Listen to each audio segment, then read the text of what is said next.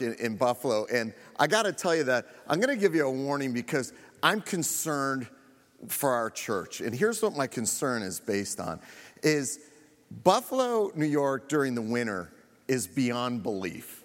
Um, to say it's cold is an understatement. And this week, they were throwing around this term around here called polar vortex, which at first you hear and you, you wonder if it's a disease or something like that. Like, oh my gosh, you know, he won't be here today because he's got polar vortex. But uh, I'm concerned about us because uh, I'm worried that we're turning into weather wimps.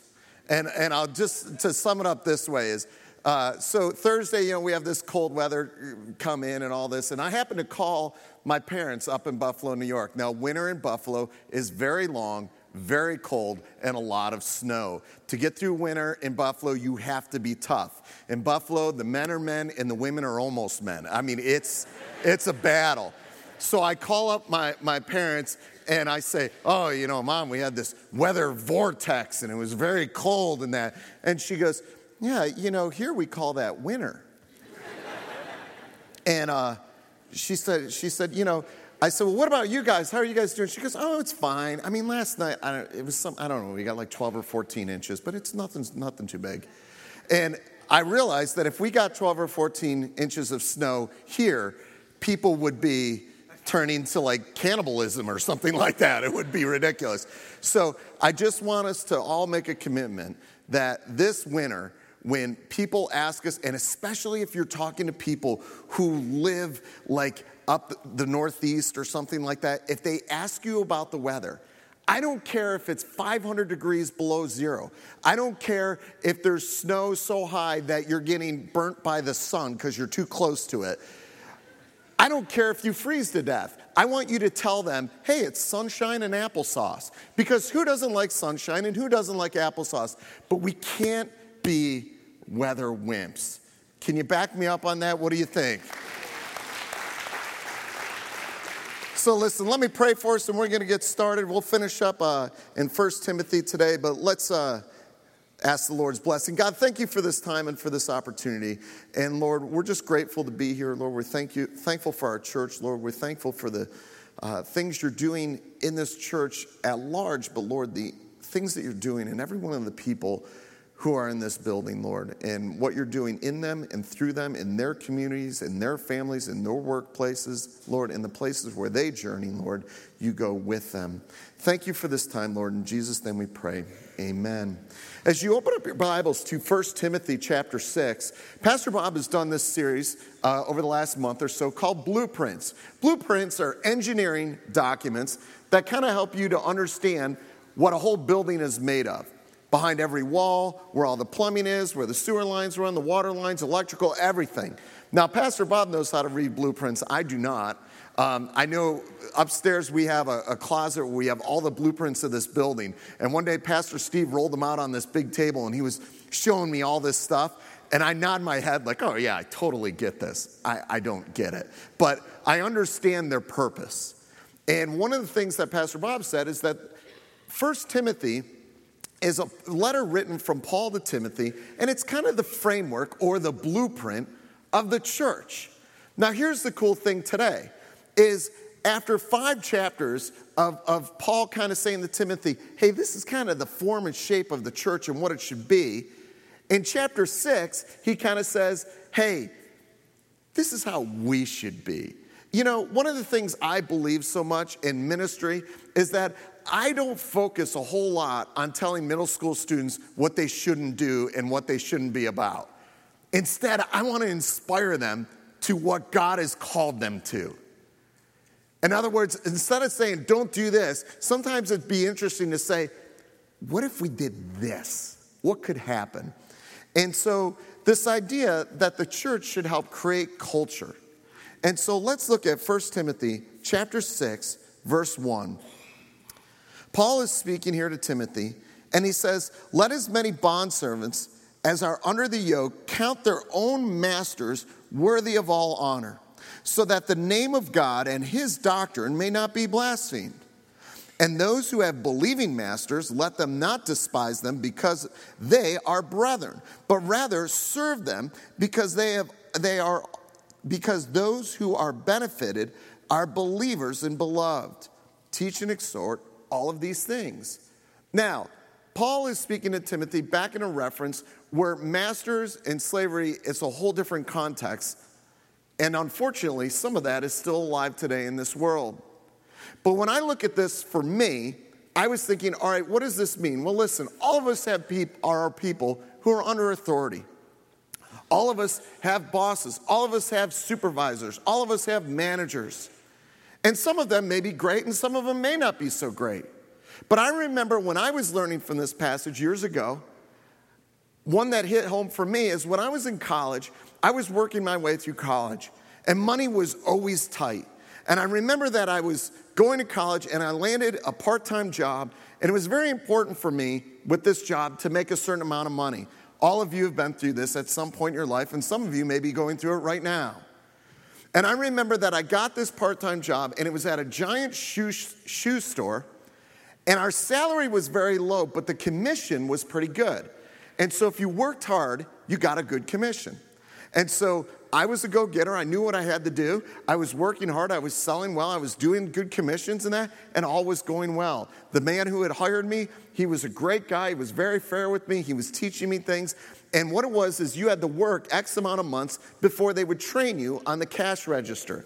And I was just about to start that training. And in one day, my manager came to me. He said, Eric, I got transferred to a different store. And this woman became my new manager. Now, I don't know everything that was going on with this woman's life, but I do know this that for whatever reason, she did not seem to get along well with men. And within a couple of weeks, I noticed that the men who worked at this store were dropping out left and right until I was the last guy standing. And I remember going to her and saying, Hey, you know, just before the manager, previous manager left, uh, I was going to get trained on the cash register. And I remember she looked at me and she goes, You're not getting trained on the cash register. She said, All sales that you make will go through me. And I kind of went, Okay, that's a little bit strange, but all right. Well, guess what starts happening? I keep track of everything I'm selling, and my commissions and my salary keep going down and down and down. And I notice that her numbers keep going up and up and up. And so I say something to her, but what I realize is I am completely powerless. Because at one point she said, Eric, if you disagree with things, maybe it's time for you to find a different job. How many of you have ever been in a situation like that where you just can't win? So I was so angry. And I remember reading this passage going, oh my gosh, but God, how can I honor this woman? Look at what she, she's treating me so wrong. And so, like God always does, I start reading His Word and I open up to a passage that I think goes right along with this. And it was in Colossians 3, verse 16 and 17. And it says, Let the word of Christ dwell in you richly, and in all wisdom and teaching, and admonishing one another in psalms and hymns and spiritual songs, singing with grace in your hearts to the Lord. And listen to this, and this just stabbed me. And whatever you do in word or deed, do it all in the name of the Lord Jesus, giving thanks to God the Father through him. And I just remember going, What? I've got to give thanks. I've got to do all this to God. But God, she's treating me so unfairly. And I felt like God just said, Eric, I've been treated unfairly too.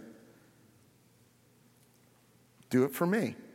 And one day, like Lego pieces clicking together, I'm driving to work and I literally had this like boom, light bulb moment. And I thought, you know what?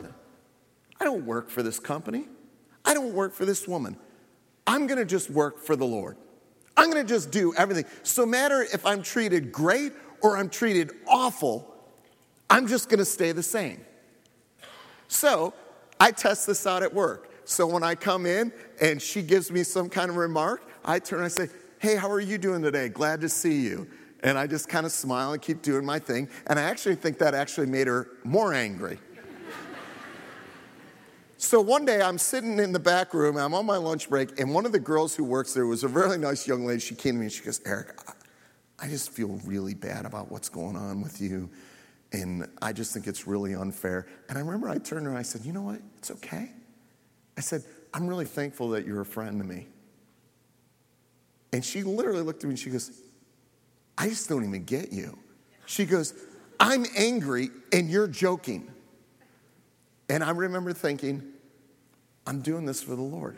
Now, I was diligent at the same time. I was looking for other jobs. And I remember I put in an application at a place I really wanted to work. And just as I turned in the application, the guy said to me, Listen, you seem like a great kid, but I want you to know we're hiring for four spots, and you're the 60th application to come in. And I remember thinking, I'm doing it unto you, Lord. So if this is the job you have for me, I'll get it. And I literally turned to the guy and said, Hey, I hope you'll consider me, consider me for the position. But I said, I understand you got your hands full. Just, I'm sure you'll do your best. And I got that job. And it was, I got to admit, it was nice to go into the other place and say, I'm going to be leaving. no one was sad though. Let's keep going. Verse 3.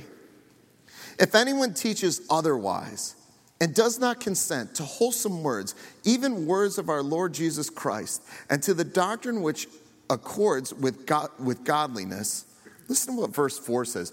You know, Paul says, Hey, Timothy, if people start teaching other things than the Word of God, if people start teaching anything other than Jesus Christ, this is a description of those type of people. He is proud, knowing nothing but is obsessed with disputes and arguments over words from which come envy, strife, reviling, and evil suspicions. I want to read that one more time because those are words that you don't want on your resume.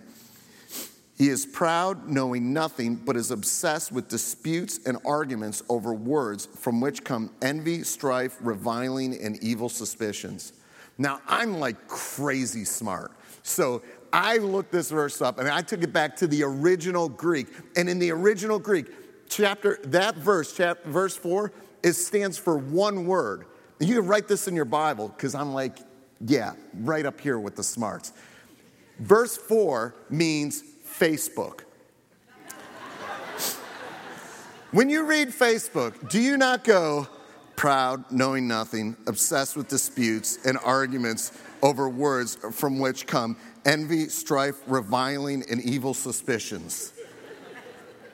and then next to that, you can put election, right?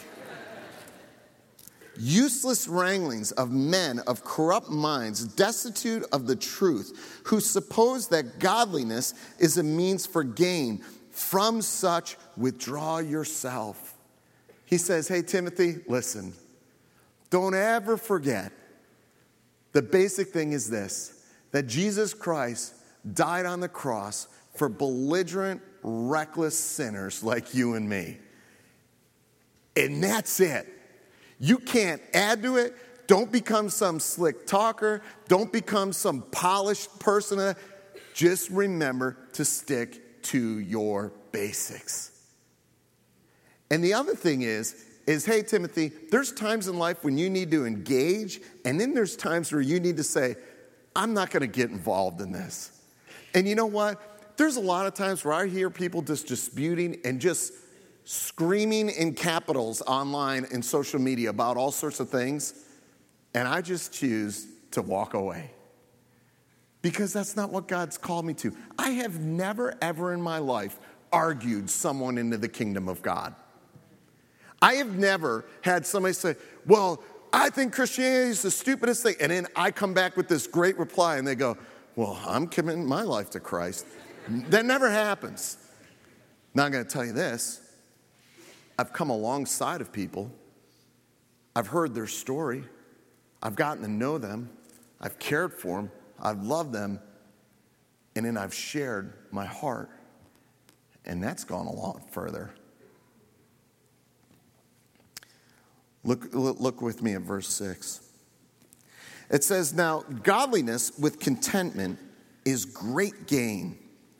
For we brought nothing into this world, and it is certain that we carry nothing out. You hear that quote from a lot of people, and a lot of people who say it, I don't even think they realize it's from the Bible. For we brought nothing into this world, and it is certain that we carry nothing out. And having food and clothing, with these things we shall be content. Hey, Timothy, learn to be content. Have you ever been totally content with something? until all of a sudden you see something else and you kind of go, whoa, that would be nice. Have you ever been totally content with your car until you get into somebody else's car for a ride and you're like, huh, this would be a little bit more my lifestyle here. Fit me a little bit better. But we, we have to be careful of that. And Paul says, Timothy, be careful. But Paul is a very wise guy, and here's what he says He says, Timothy, let me tell you why you got to be careful of this, because I've seen where it goes. And look where it goes. In verse 9, it says, But those who desire to be rich fall into temptation and a snare. Now, growing up in upstate New York, I did a lot of hunting, and we did trapping, we did all sorts of things. I understand how a snare works. An animal steps into a snare, it closes around his legs. The harder he pulls, the tighter the snare gets. But look at the second illustration he gets. He gives. He says, "But those who but those who desire to be rich fall into temptation and a snare and into many foolish and harmful lusts which drown men in destruction and perdition." Now, everyone in this room at some point in their life has probably had an experience where you felt like you were drowning. Ever be at the shore and a wave takes you by surprise and holds you underwater and maybe smacking you against the bottom of the ocean there? And you begin to panic. I remember one time I was with a teenager and I was over at a friend's house and we were in the pool and it was like three or four of us wrestling around. Nothing over the top. And I remember that my friend, we, we were grabbing shoulders like this, and I took a deep breath and I went underwater and I was gonna wrap around his legs and kind of pick him over. And a friend of mine jumped in the pool behind me and he tried to grab me, but when he grabbed me, he poked me in the ribs, which I don't care how tough you are, that's like the most ticklish thing in the world. And what happens the moment that happens? All the air comes out of me. Now, I'm going to tell you that it wasn't like they were trying to beat me up or do anything. They probably held me underwater for only three or four seconds, which is not that long. But three or four seconds when you have no breath in your body feels like what?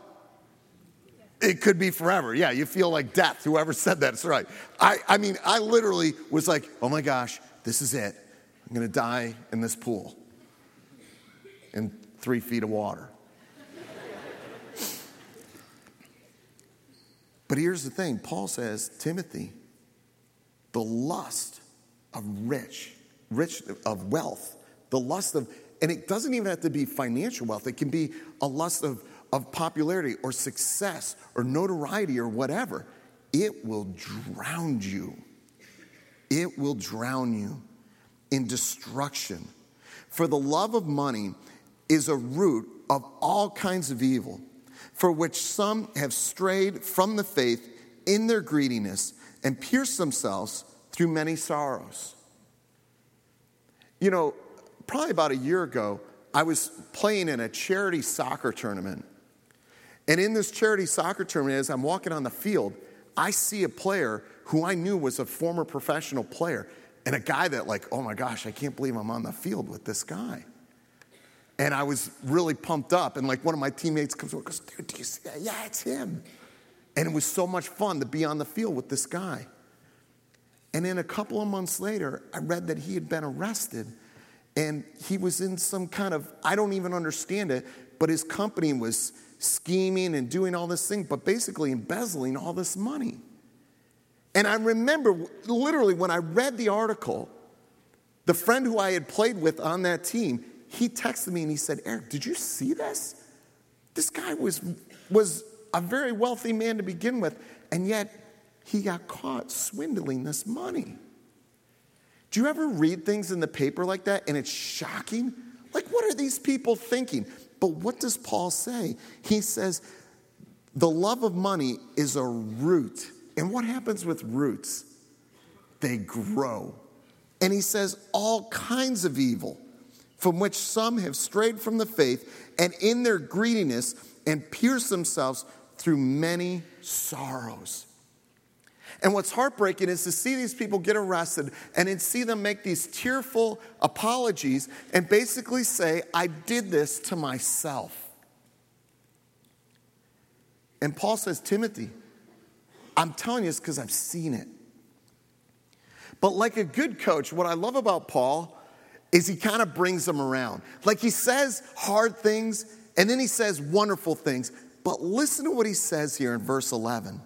But you, O man of God, flee those things and pursue righteousness, godliness, faith, love, patience, gentleness.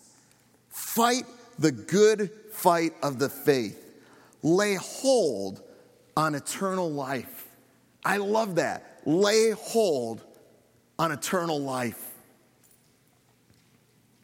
to which you were also called and have confessed the good confession in the presence of so many witnesses.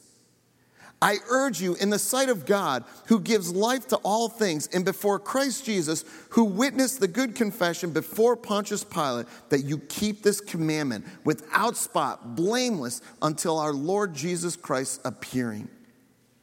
Now, think about this. He's saying, listen, Timothy, you're running this great race, but I'm telling you, run it through. Go the distance. You're going to get through this and keep faithful to what you've been faithful all the way. Look back at what God's done and believe going forward that He will continue to be faithful to you. And then He brings up a great example Jesus before Pontius Pilate in John chapter 19. And if you remember, Jesus is brought before Pilate, and Pilate keeps questioning him, and Jesus doesn't respond. It says he remains silent. And finally, Pilate, I imagine, comes up close to Jesus and says, Hey, you know I have the power to either crucify you and put you through a horrible death or to free you. And do you remember what Jesus responded to him? You would have no power if it weren't given to you from my Father above. Now, why do I share that? Because there's something about standing up for the confession of Christ. There's something about standing up on your faith that other people at some point get overwhelmed with. And what happened? At the end of that passage, it said that from that moment forward, Pilate sought to have Jesus released because he knew he was messing with something holy. And I think Pilate went, uh, I this might be one I want to withdraw from. But it wasn't to be. See, here's the thing that Paul says to Timothy. He says, Timothy, listen, your beliefs in your life, they got to match up. You can't see my skeleton, but obviously my skin frames it. If you took the skin off a skeleton, held it up, it's this one shapeless blob. But it gets its shape from the skeleton. In the same way, your belief in God is your skeleton and your life needs to mold to that skeleton. And a lot of people won't get it. A lot of people don't understand Christians. They don't understand by the way they live. I've got friends of mine who go, Oh my gosh, why would you want to go to church every Sunday? Ah, ah, ah. And they don't get that. How many of your friends don't get it? And that's okay. Because, in a sense, gang, we really do go a beat to a different drummer. So, I live my life different than a lot of people. I treat people different than a lot of people would treat other people. I think about things differently. And I'd like to think that in some ways, God is growing me up, although not too much. I don't want to fossilize or something like that.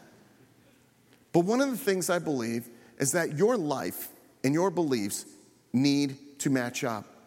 Now, you can test yourself and see if it's matching up. Go to work tomorrow, and if you bump into somebody who you're around all the time and they ask you, hey, what did you do this weekend? And you say, I went to church, and if they drop over from a heart attack, then maybe you need to reconsider.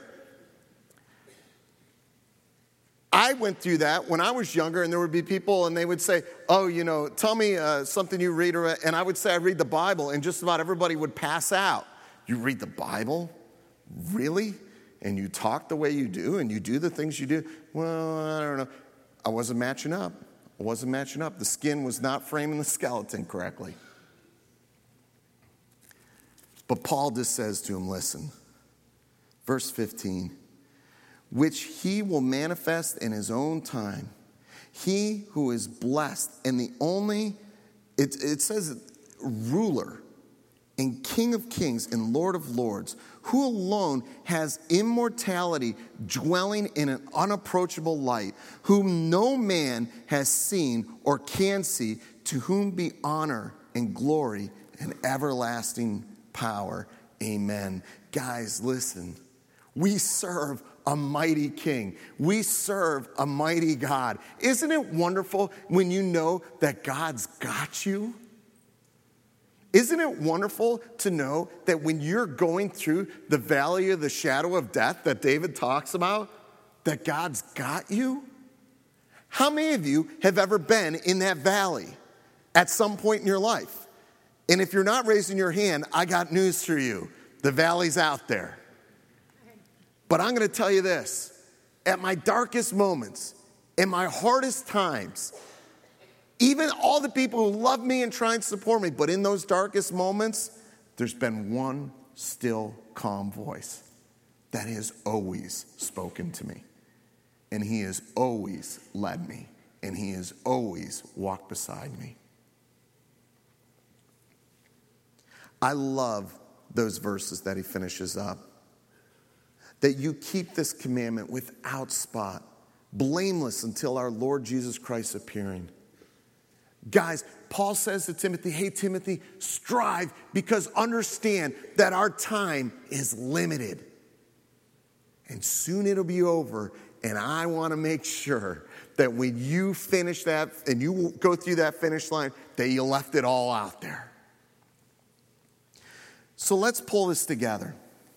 You know, growing up, I remember I loved to watch Mr. Rogers' Neighborhood. Anybody Mr. Rogers fans out there? A couple of I got to be honest with you. I showed his picture up in Middle School Extreme about a month ago, and kids were like, Who's that? Somebody says to me, Oh, Pastor Eric, is that your dad? no, it's not my dad. I'm like, It's Mr. Rogers. Oh. I try, hey, listen, you're laughing. You raised these kids. I don't know what to tell you. But growing up, I loved to watch Mr. Rogers' Neighborhood. I remember that when things in our world were going crazy, that Mr. Rogers always had a way of encouraging and reassuring me. I always remember that. You know, I remember being so scared. And this one point in my life, I was a young kid, but I remember three things that happened right in a row that I thought, oh my gosh, the world's gonna end. And now I look back and it's kind of crazy and funny. But I remember in a very short sequence of time that the Pope got shot, Ronald Reagan got shot, and John Lennon was assassinated. And I remember when that all happened, and some of you remember, I just remember thinking, my gosh, like the world's gonna end or something like that. And sure enough, Mr. Rogers did a whole show talking about it.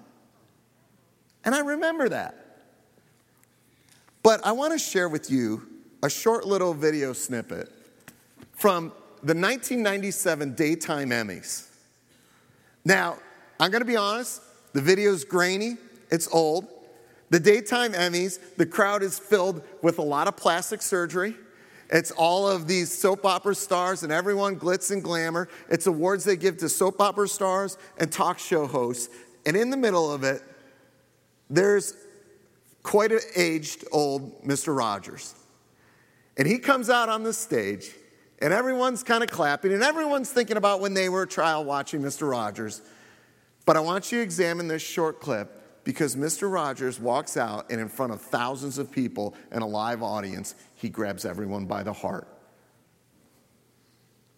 On behalf of everyone here, and on behalf of the millions of children whose mornings you have brightened with your kindness to present you with this Lifetime Achievement Award.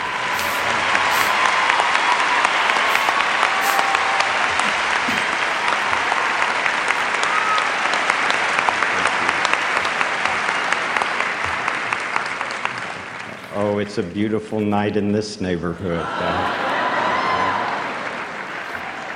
so many people have helped me to come to this night.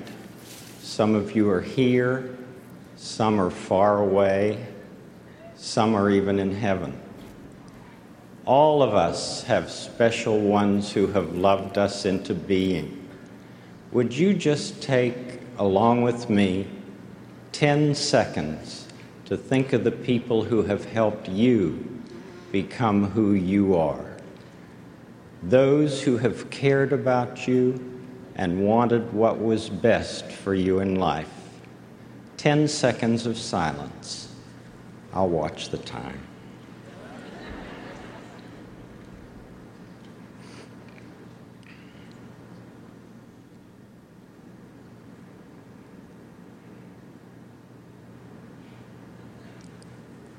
whomever you've been thinking about, how pleased they must be to know the difference you feel they've made. You know, they're the kind of people television does well to offer our world. Special thanks to my family and friends and to my coworkers in public broadcasting, family communications, and this academy for encouraging me allowing me all these years to be your neighbor. May God be with you.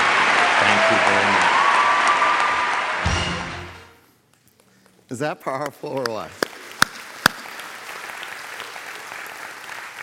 And you know, as a communicator, you would say, oh my gosh, he does everything wrong. On live TV, you're never supposed to have times where nothing's happening. And the other thing is, you never ever look down at your watch. And he breaks both those rules. And at first, do you hear how the crowd kind of starts laughing? And then they realize he's not joking around. And then you see it on their faces. I see it on your faces. Because every one of us can think of someone who spoke to us about God or helped us to become the person we are today. And maybe you think of that person and you think, where would I be today if it weren't for that person? For me, it was a friend of mine named Mike. Mike helped me to build a spiritual skeleton in my life that I've hung on my skin, my beliefs on for the last 30 years. I want to close you with one illustration with two points. See, this rope, I want to tell you, represents eternity. And here's the thing with the rope it's got this orange part or red part here. And this part of the rope is your life. This is birth. This is school. This is graduation. This is love. This is paying the bills. This is taxes. It's weddings. It's funerals. It's soccer practice. It's ballet. It's final exams. It's grocery lists. It's buying Pastor Eric a Christmas gift. It's grandchildren. It's sickness. It's death. This is your life. But in Revelation 1 8, Jesus says, I am the Alpha, beginning, and the Omega, the end. Who is, who was, and who is to come, the Almighty. And God says, Listen, Eric, your time here on earth is limited. But this time goes on and on and on. And he says, Eric, I'm all about this, and I understand that you are too, but I'm also all about this. And my son came here to die on the cross so that he could help you make sense in this, but that you'd have a grip on this. What did Paul say? That you would grab hold of eternal life. So I want to ask you two questions. Two points today. The first point is who is that person in your life? Who is that person that gets into this with you? and says, Hey, you know what? I'm in this with you, but maybe this person also said, Hey, while you're in the midst of this, I want to tell you about this. For me, it was Mike. Mike came into my life and he loved Jesus Christ. He modeled Jesus Christ. And at the appropriate moments, he would come alongside of me and go, Hey, Eric, I know you're holding on to this. what if you took a hand and grabbed a hold of this? And I would challenge you this Christmas time that maybe you would reach out to that person. Maybe you'd write them a letter, send them an email, give them a phone call, a text message, something, but to reach out to that person and say, you know what? I want you to know you were a big part of me and having my hand in this and on this. And so, you know, I practiced what I preach. I called up my buddy Mike. Now, Mike and I have not seen each other, I would say, in a couple of years. I still love him. We're still good friends, but we just live very different lives. I'm a pastor in Chadds Ford, Pennsylvania. He's a financial advisor in Cincinnati, Ohio. And I called him up, and he picked up his phone very businesslike, which is kind of funny because I never remember him being like that. But I'm going to tell you that very quickly the conversation changed because he answered the phone in a very businesslike, and I said, "Hey, how you doing?" And I called him by his old nickname, and I referred to myself by my old nickname. And suddenly, the very proper businessman, I could tell, got choked up. And the first thing he said back to me is, E, I love you. And I said, Mike, I love you too, and I want you to know that I'm calling you today because I'm so grateful that you got into here and told me about this. And he didn't even know what to say. Who is that person? And I would like to think when I got off the phone with him that I gave him a shot in the arm, that maybe that was something he needed to hear. And then the final point is this be that person to someone. Paul was it to Timothy. Mike was it to me. Who could you look at and go, hey, you know what? I'm going to get involved here because I think this person's really grabbing this, but I want to make sure they got their hands on this. If you were invited here today by someone, you're here because that person's going, hey, you know what? I love you and I'm all about this, but I want to make sure you got your hand on this. Because I will guarantee you one thing this hand will lose its grip eventually. And then the only thing that matters is if you got your grip on the Alpha and the Omega, who is, who was, who is to come, the Almighty.